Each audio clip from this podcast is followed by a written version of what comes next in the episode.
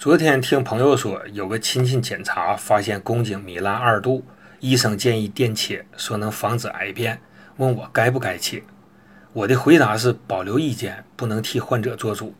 为啥要这样回答呢？因为不知道患者的其他情况。单就宫颈糜烂这个名词来说，现在教材已改为宫颈柱状上皮异位，属于生理现象。至于能否癌变，据报道主要和感染人乳头状瘤病毒有关。其实有很多患者得的是宫颈炎，属于中医带下病的范畴，主要病因是湿。这个湿的产生既有外因感染湿毒，又有内因脏腑气血功能失调，所以中医治带更重视整体。若无确凿证据，不建议切除。